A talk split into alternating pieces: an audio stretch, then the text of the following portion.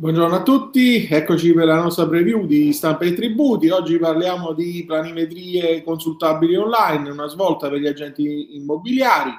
Ci occuperemo poi di alcune sentenze in assenza di altri articoli apparsi sulla stampa, quindi commenteremo qualche sentenza, in particolare sull'Imu, l'ente commerciale, l'esenzione, quelle che sono le condizioni e i requisiti oggettivi e soggettivi, sempre in tema di Imu che è comunque dovuta dal proprietario per il terreno occupato abusivamente. Poi passeremo alla Tari, dove ci occuperemo dei magazzini collegati alle attività produttive per lo stoccaggio di materie prime e dei rifiuti che sono esenti secondo la sentenza che commenteremo.